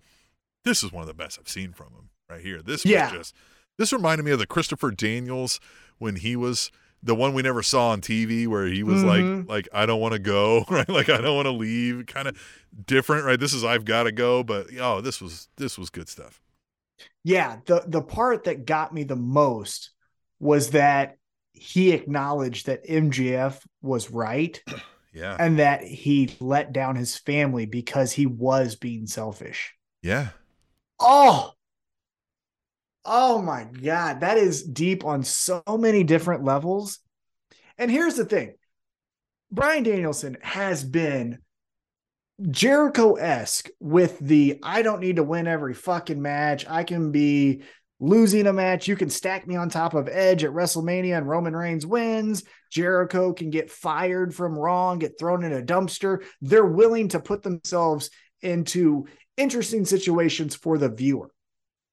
So him losing uh in AEW is not necessarily a new thing. He lost to Hangman, lost to Moxley, now he's lost to MJF. So losing title matches isn't necessarily like a never happened before. However, now this throws a whole wrench into my AEW five year plan, Tim. I have this all written out. Who's going to be the champions, when, and all of that. Hire T Mac. Yeah, but now I got to throw it all away because I got to go out to fucking the sticks in Washington and find Bryan, Danielson and give him a hug and say, "Hey, brother, we got to get back on the horse because you're the best in the world." Huh. Uh, oh, MJF is the best in the world. Oh my god, Tim. Look, Bryan Danielson has always been cool. If I have an action figure of you, I think you're great, and I got an action figure of Bryan Danielson, right? But I've never been the you gotta push him because he's the best. I just liked his stories. Yeah. hmm I liked the week before when he's like, I'm gonna kick your fucking head in. Like, I like that. You know what I mean? Yep. But I don't know if I've ever slingshotted a wrestler to the top of my favorites list as quick as I did after a promo from Bryan Danielson. Thought it was absolutely amazing. Uh, I agree with you. I think I'm having a little uh, uh, camera issues. So, uh, you may have to. Well, then, you may have to continue while I fix this on the backside. All right. Well, then, okay. So after that heartfelt gut punch of a promo, and then we got our acclaim segments and things like that, we get to our main event. As mentioned before, it is a Falls Count Anywhere match for the AEW TNT Championship. And this was pretty expected. It started in the back, which was a little bit um, out of the box. And they're hitting each other, doing all the fun things. They make their way to the ring conveniently, which I always think is funny. Uh, but then they go up to the stage, right? And again, we're talking big moments, big mat moves, all the stuff. But Tim, I don't know if you had in your bingo card, QT Marshall interferes in main event to cost Wardlow the TNT championship. But that's what happened tonight. What did you think of Completely wild. Completely QT wild. Out of nowhere. I love it. Love every minute of it. I, I'm excited to see more, but did not expect it in the slightest. Well, he's our best friend, QT Marshall. You know. QT is one of our favorites. So uh, it's great to see him in the main event. He had a new shirt. Apparently, uh, he said on his Twitter page that the factory is no more. So he's kind of rolling solo. He also is now rolling with Hobbs. Is that what we're to believe that now they're like a power duo? What do you make of the post match? So your new TNT champion, Power Powerhouse Hobbs, uh, is uh again your your TNT champion, but him and QT Marshall are hugging and celebrating like they won uh like they're two members of the Kansas City Chiefs because they're acting like they won the Super Bowl. What do you think of this pairing of QT and Powerhouse Hobbs? I don't hate it. I, I think QT is a great manager for somebody, and I'm glad that it's on somebody that actually has some uh some oomph, some weight here, right? So, somebody that's like like we talked about this with Stokely Hathaway, right? Like, great, you're one of the best managers out there, but when it's all you know lower card guys, what does it matter? But mm-hmm. Powerhouse Hobbs, we've got a good, strong mid carder, potential upper card guy down the run here, and this is perfect for what a manager is for. Is getting a guy like that to where he needs to be. I agree. So, yeah, we leave Dynamite with a new TNT champion, a heartfelt promo from Bryan Danielson that I think I'm going to remember as part of his character arc for maybe the rest of his career. Hangman delivering yet another heartfelt promo that made you believe every word he said. Good in ring action. Orange Cassidy being the MVP and another great solid episode of Dynamite. So, uh, very excited. They're going to Canada next week. Have some fun matches uh, up there because, again, I think they kind of go big when they go international, and Canada is not America, so that is international somewhat, even though it's on the same continent. Uh, and then after that, Tim, they're coming to Independence, and we're going to the show here in Kansas City. And Excited. side note, but before we get into WWE, I do want to share this. I got my ticket today. I'm going to AEW Slam Dunk. And you go like, what the fuck is that? Well, AEW Outreach or whatever the fuck it's called that does things in the communities come into Independence. They're going to my high school to play basketball games. And fans, if you bought a ticket, which I did, can play against them in a number of games. Three point contest, uh, AEW, which is their version of horse. Uh, you can play them in knockout, uh, a number of, of different games. Advertised there is uh, Big Show, Paul White, uh, Kenny Omega, the Young Bucks, Powerhouse Hobbs, Satnam Singh, Jade Cargill. So I tell you what, I'm very excited for them to come to town. I'm very excited for the episode next week. But I think I'm the most excited to be in my old high school and play AEW wrestlers in some good old basketball games.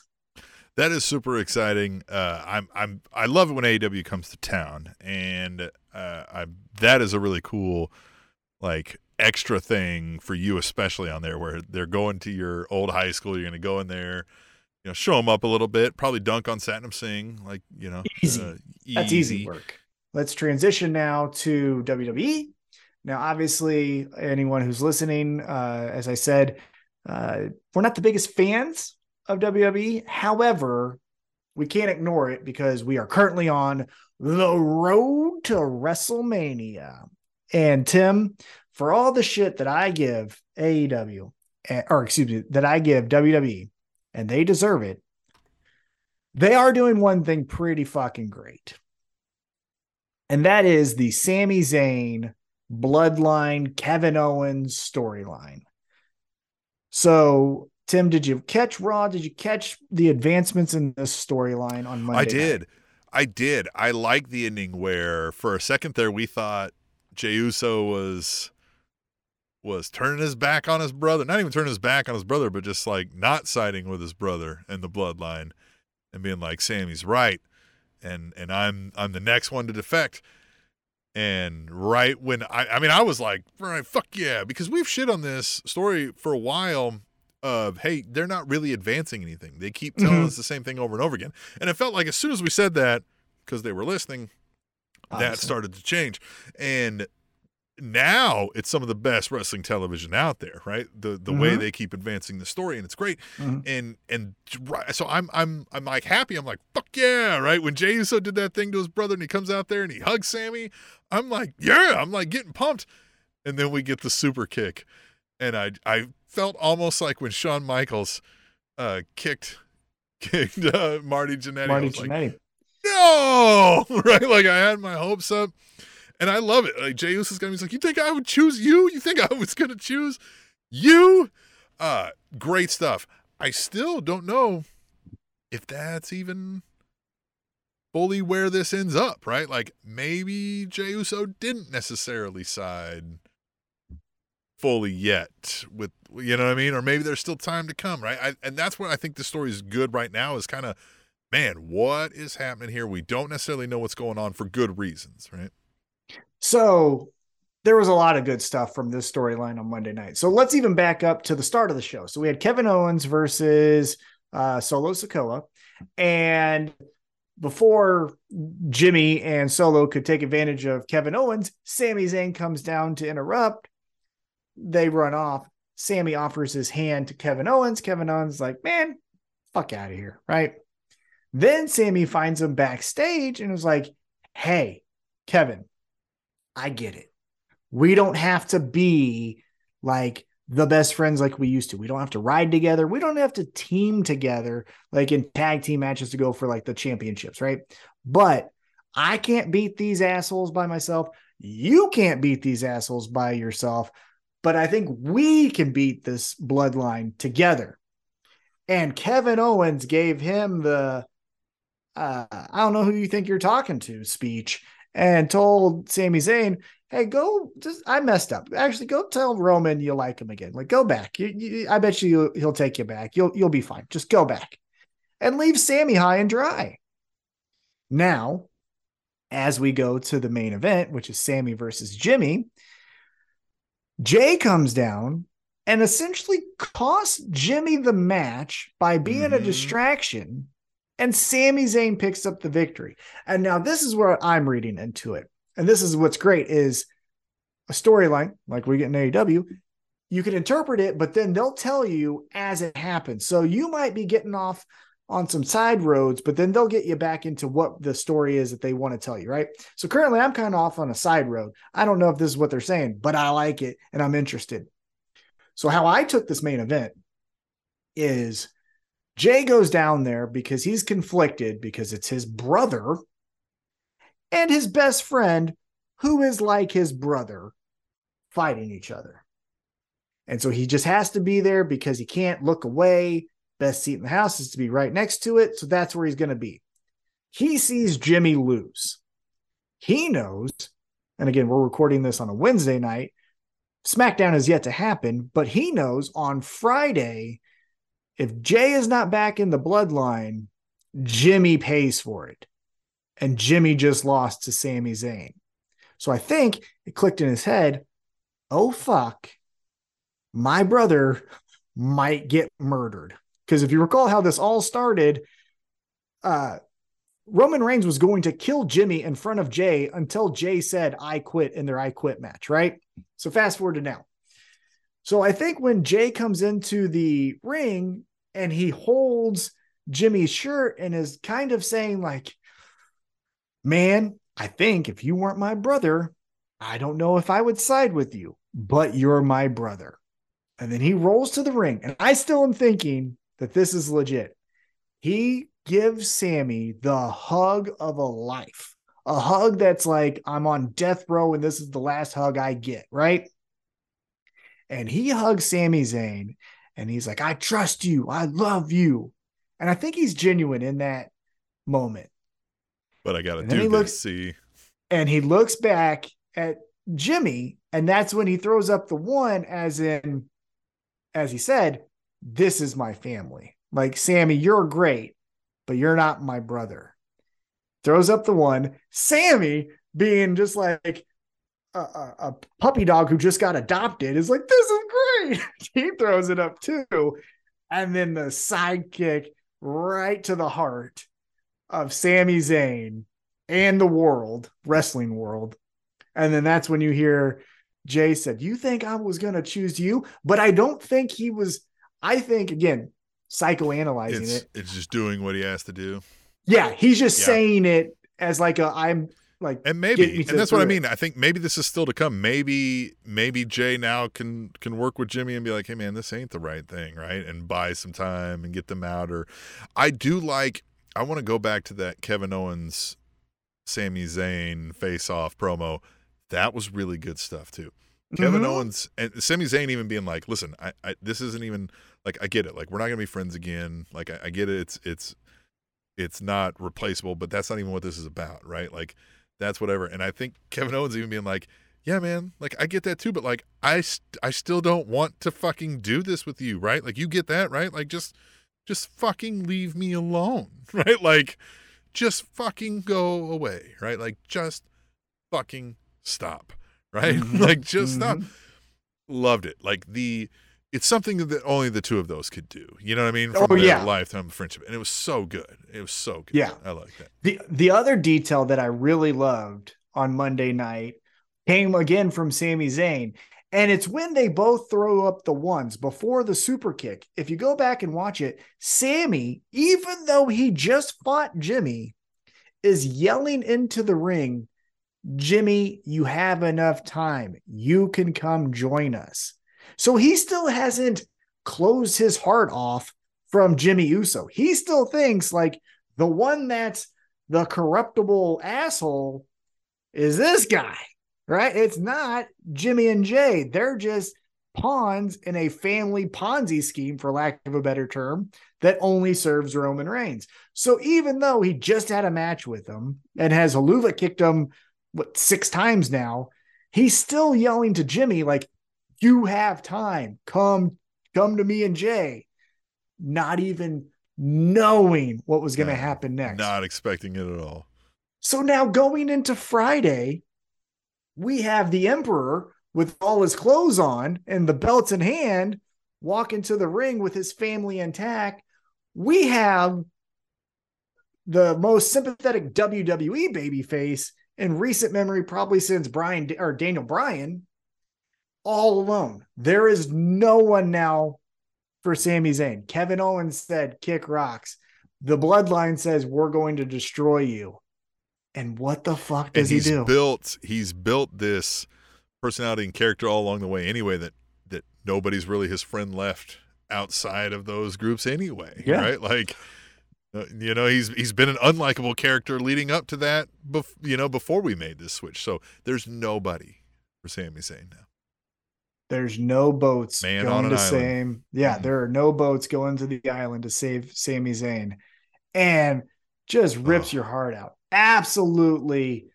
Look, WWE as a company fucking sucks, and I hope they go down because Vince McMahon is a sexual predator and a monster, and those are enablers around him. Storyline wise, though, I fucking love this. This Yeah, is really, It's really good. stuff. Yeah. Some of the best Now- stuff they put out in forever. forever. I agreed. Now let's uh get on the other foot of this WWE episode of Monday Night Hmm. Raw. we had the return of the legend. Now I told you, I told you, if I have your action figure, I think you're cool. Well, look at that. I have John Cena, right? I have John Cena. I actually have a uh where is it? I actually have an NWO John Cena. That's how much I like him. I got two action figures of him. There is moments where John Cena fucking rules. Monday night was not one of them. I told you this off air because I always said I wanted to talk about it. But before I get into my rant, because I'm going to get red in the face and probably pop the microphone a few times, what did you think of John Cena returning to Monday Night Raw to be interrupted by Austin Theory? My takeaway was it was everything you would expect from John Cena, which is why it was bad because it was just John Cena comes out and he John Cena's up the place. Uh, and just it's it's every John Cena promo we've heard. And that's not to say John Cena hasn't had his moments when he does those John Cena promos. But he didn't have one of those moments here, right? It was just kind of filler John Cena stuff for me. And I just it didn't leave me looking forward to this match at all. Mm-hmm. I agree. So so the, the problem I've always had with John Cena, going back to his prime post Doctor of Thuganomics. Doctor of Thuganomics was great, but it didn't age well because there's a lot of homophobic slurs and you got a small dick and all of that kind of stuff. Which he even said at the end of this promo, Austin Theory has a small dick, which is again, you're in your 40s. What the fuck are you talking about? Anyhow, but after Doctor Thuganomics, my biggest gripe with John Cena was it's the same fucking story with everyone. It's I'm the champion or I want to be the champion. And after three times, I don't fucking care. Like, you got to tell me something different than I'm the champion or I gotta be the champion. You did that for 16 fucking years and it was droning. It was just mind numbingly stupid. That's why we went and gravitated to the CM Punks and Daniel Bryan's. I mean, those guys are good, but you get what I'm like. That's why we gravitated to them because you were such a oxygen sucking baby face that took everything out of the room. Now, when he came back and he's done this post uh, main event run where he's the Hollywood guy that comes back, I think he did really well that first time around when Roman Reigns wasn't the bloodline, when he was still like, I'm Roman Reigns with the tactical vest, you know? And he's like, the reason I'm coming back is because you can't do your job. Right. What I liked about that, and the, the point I want to make here going to Monday night, was when he did that to Roman Reigns. Right. He, he said, You're good. You're really good. The thing is, you're not great. And you can get behind that story, or you can understand that story as far as like, okay, John Cena's saying, like, to take this company to the next level that he loves, he's got to prove to Roman Reigns or push Roman Reigns to his limit for the betterment of the company. Fine. Monday night, he comes out and in so many words says, Hey guys, doesn't Austin Theory fucking suck? Why would do we care about Austin fucking Theory? Man, this guy is a bitch. Hey, hey, WWE has to fucking put in filler sound because no one fucking cares about Austin Theory. And man, that does not make me as a casual viewer. Yeah, I think he called him forgettable. I think he called yeah. like he called him every un like not even like just like mean things, just like hey, you're unforgettable, you're boring, right? Like yeah, yeah. And, and, if you're and if you're the John Cena fan, right? Let's take our mind to being a John Cena diehard. Well, then fuck Austin Theory. I don't care. There's no drama in the match with Austin Theory because John Cena's way better. So where where's the intrigue going into it? Now again, Austin Theory most likely will win if we're peeking behind the curtain. But the story in kayfabe world is John Cena's the greatest all time, and Austin Theory can't even spell his own fucking name. So who fucking cares? Like you did more detriment to the story with your promo than if you just would have showed up, said yes, gave an AA and six fingers and walked out. That would have been better than what you said because it was absolutely ruthless to the company. Because what Yeah. you told me is, hey, if you like WWE, watch Peacock because that's the shit that's good. Today, this all fucking sucks, especially this guy who represents the future. He's dog shit. Look at him. He wears fucking sunglasses indoors. He fucking sucks. Yeah, it was bad. It just it there wasn't anything. Yeah, it didn't build up a match, like you said. It just made Austin Theory look like a chump. and it made the company look like a chump because again i don't mind when it's i'm better than you and this is why i'm better than you because you cut corners or you don't do it the honorable way.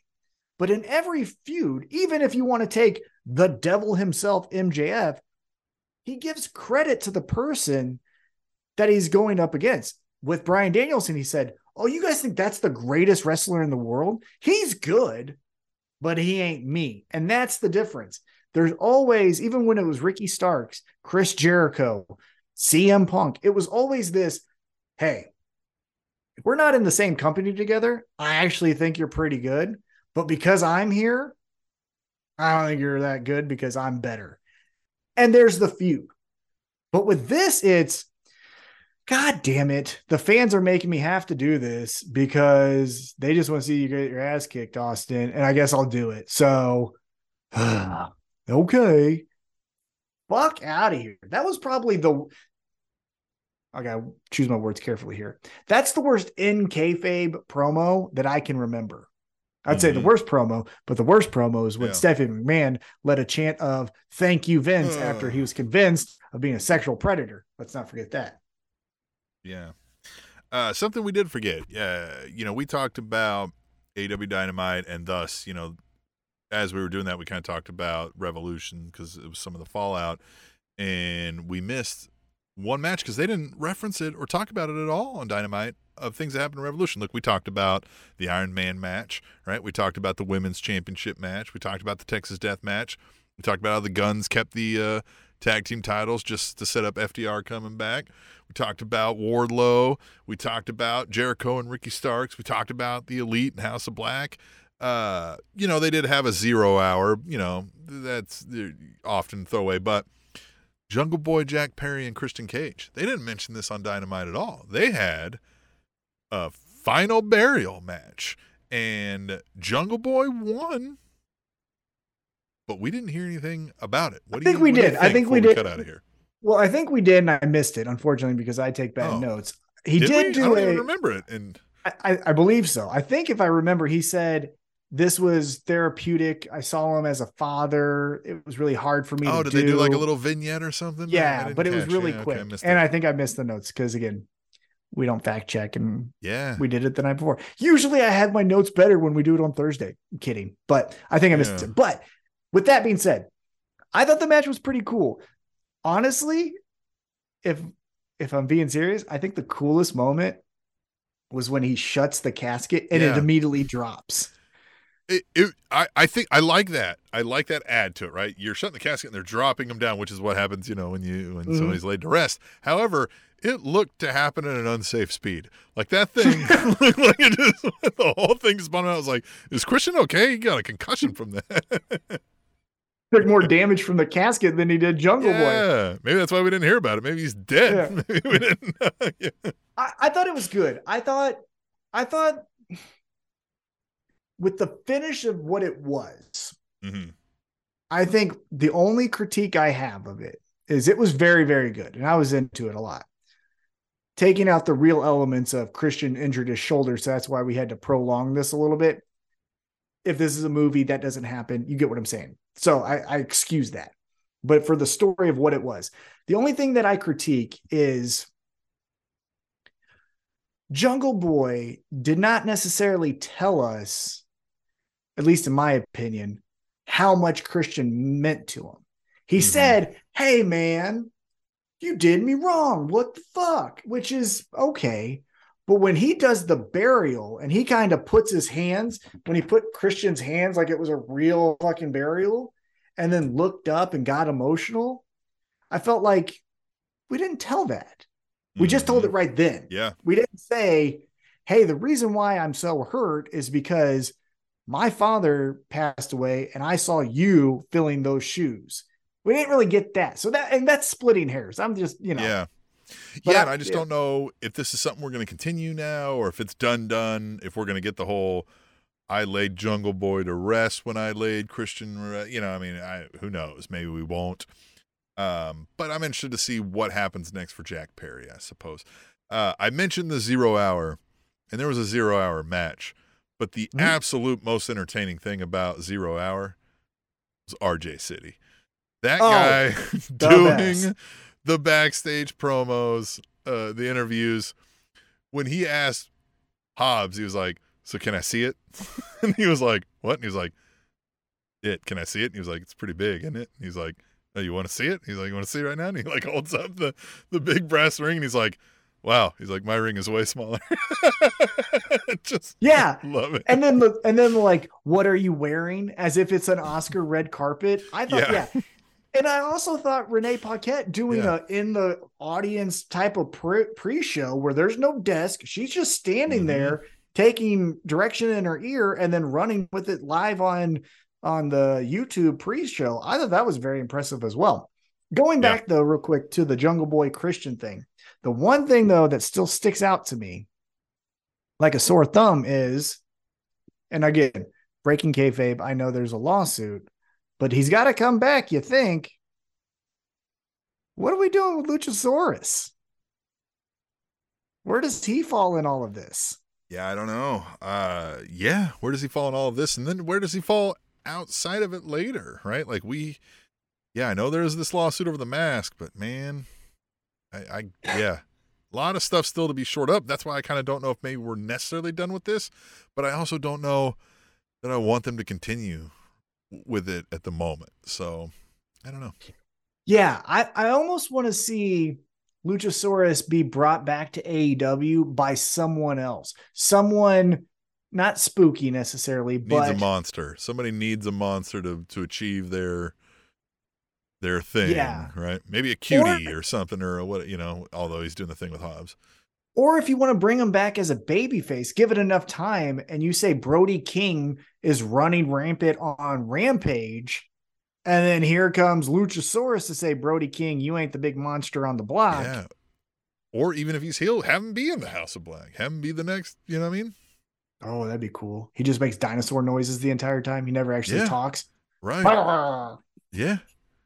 He just Yeah. appears out of things, right? Like just hmm doesn't even have to be Luchasaurus. Just if you're if you're embroiled in this lawsuit or whatever, then just have him be something else for the time being, hmm right? Him be and then. Jungle Boy, him and Jungle Boy can reconcile back to my original thing where Mhm. it's a I'm a dinosaur. That's still the best A storyline for Luchasaurus. yes, That's- because then yeah, he could be so he's a man, right? He's Yeah. just he's just a man. That's the thing. is The House of Black could break him down. You're not a dinosaur. You're a man. You know what I mean? Like you're, or or you're a spirit or any whatever, Yeah. right? You're not a dinosaur. You're just, you know what I mean?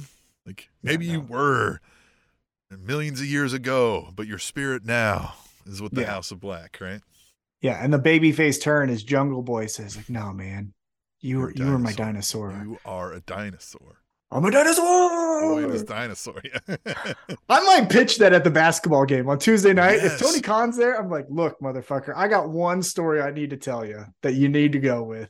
Here it is. Give me 20 minutes. I'll go back home. I got it It- written out. I'll bring it back oh, to you." it fits so great with with the AEW crowd too, because if he's in mid ring and he yells out, "I'm a dinosaur," the crowd is gonna go nuts.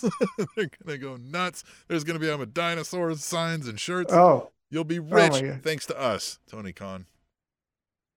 Oh, you make dinosaur hats like you know the little kids that wear the the onesies and it has like the dinosaur things on their hood. You Yep. get little dinosaur uh, hoodies like that. Oh my Just, god! I wear, I'm a dinosaur shirt. People be like, And then the hood, that?" yeah, and the hood yes. is the little bumps. yes. Oh my god! Love it. Love it. But Tony. anyway, Come on. yeah. Anyway, we need to take a break. We need to get out of here. Uh, we've had enough technical difficulties for one week. I think we we've talked a bunch. Oh, what do you got? I'll say this, Tony Khan, when I do see you at the basketball game at William Chrisman, if you don't like the story that I pitched to you, just say orange. The Spanish announce table.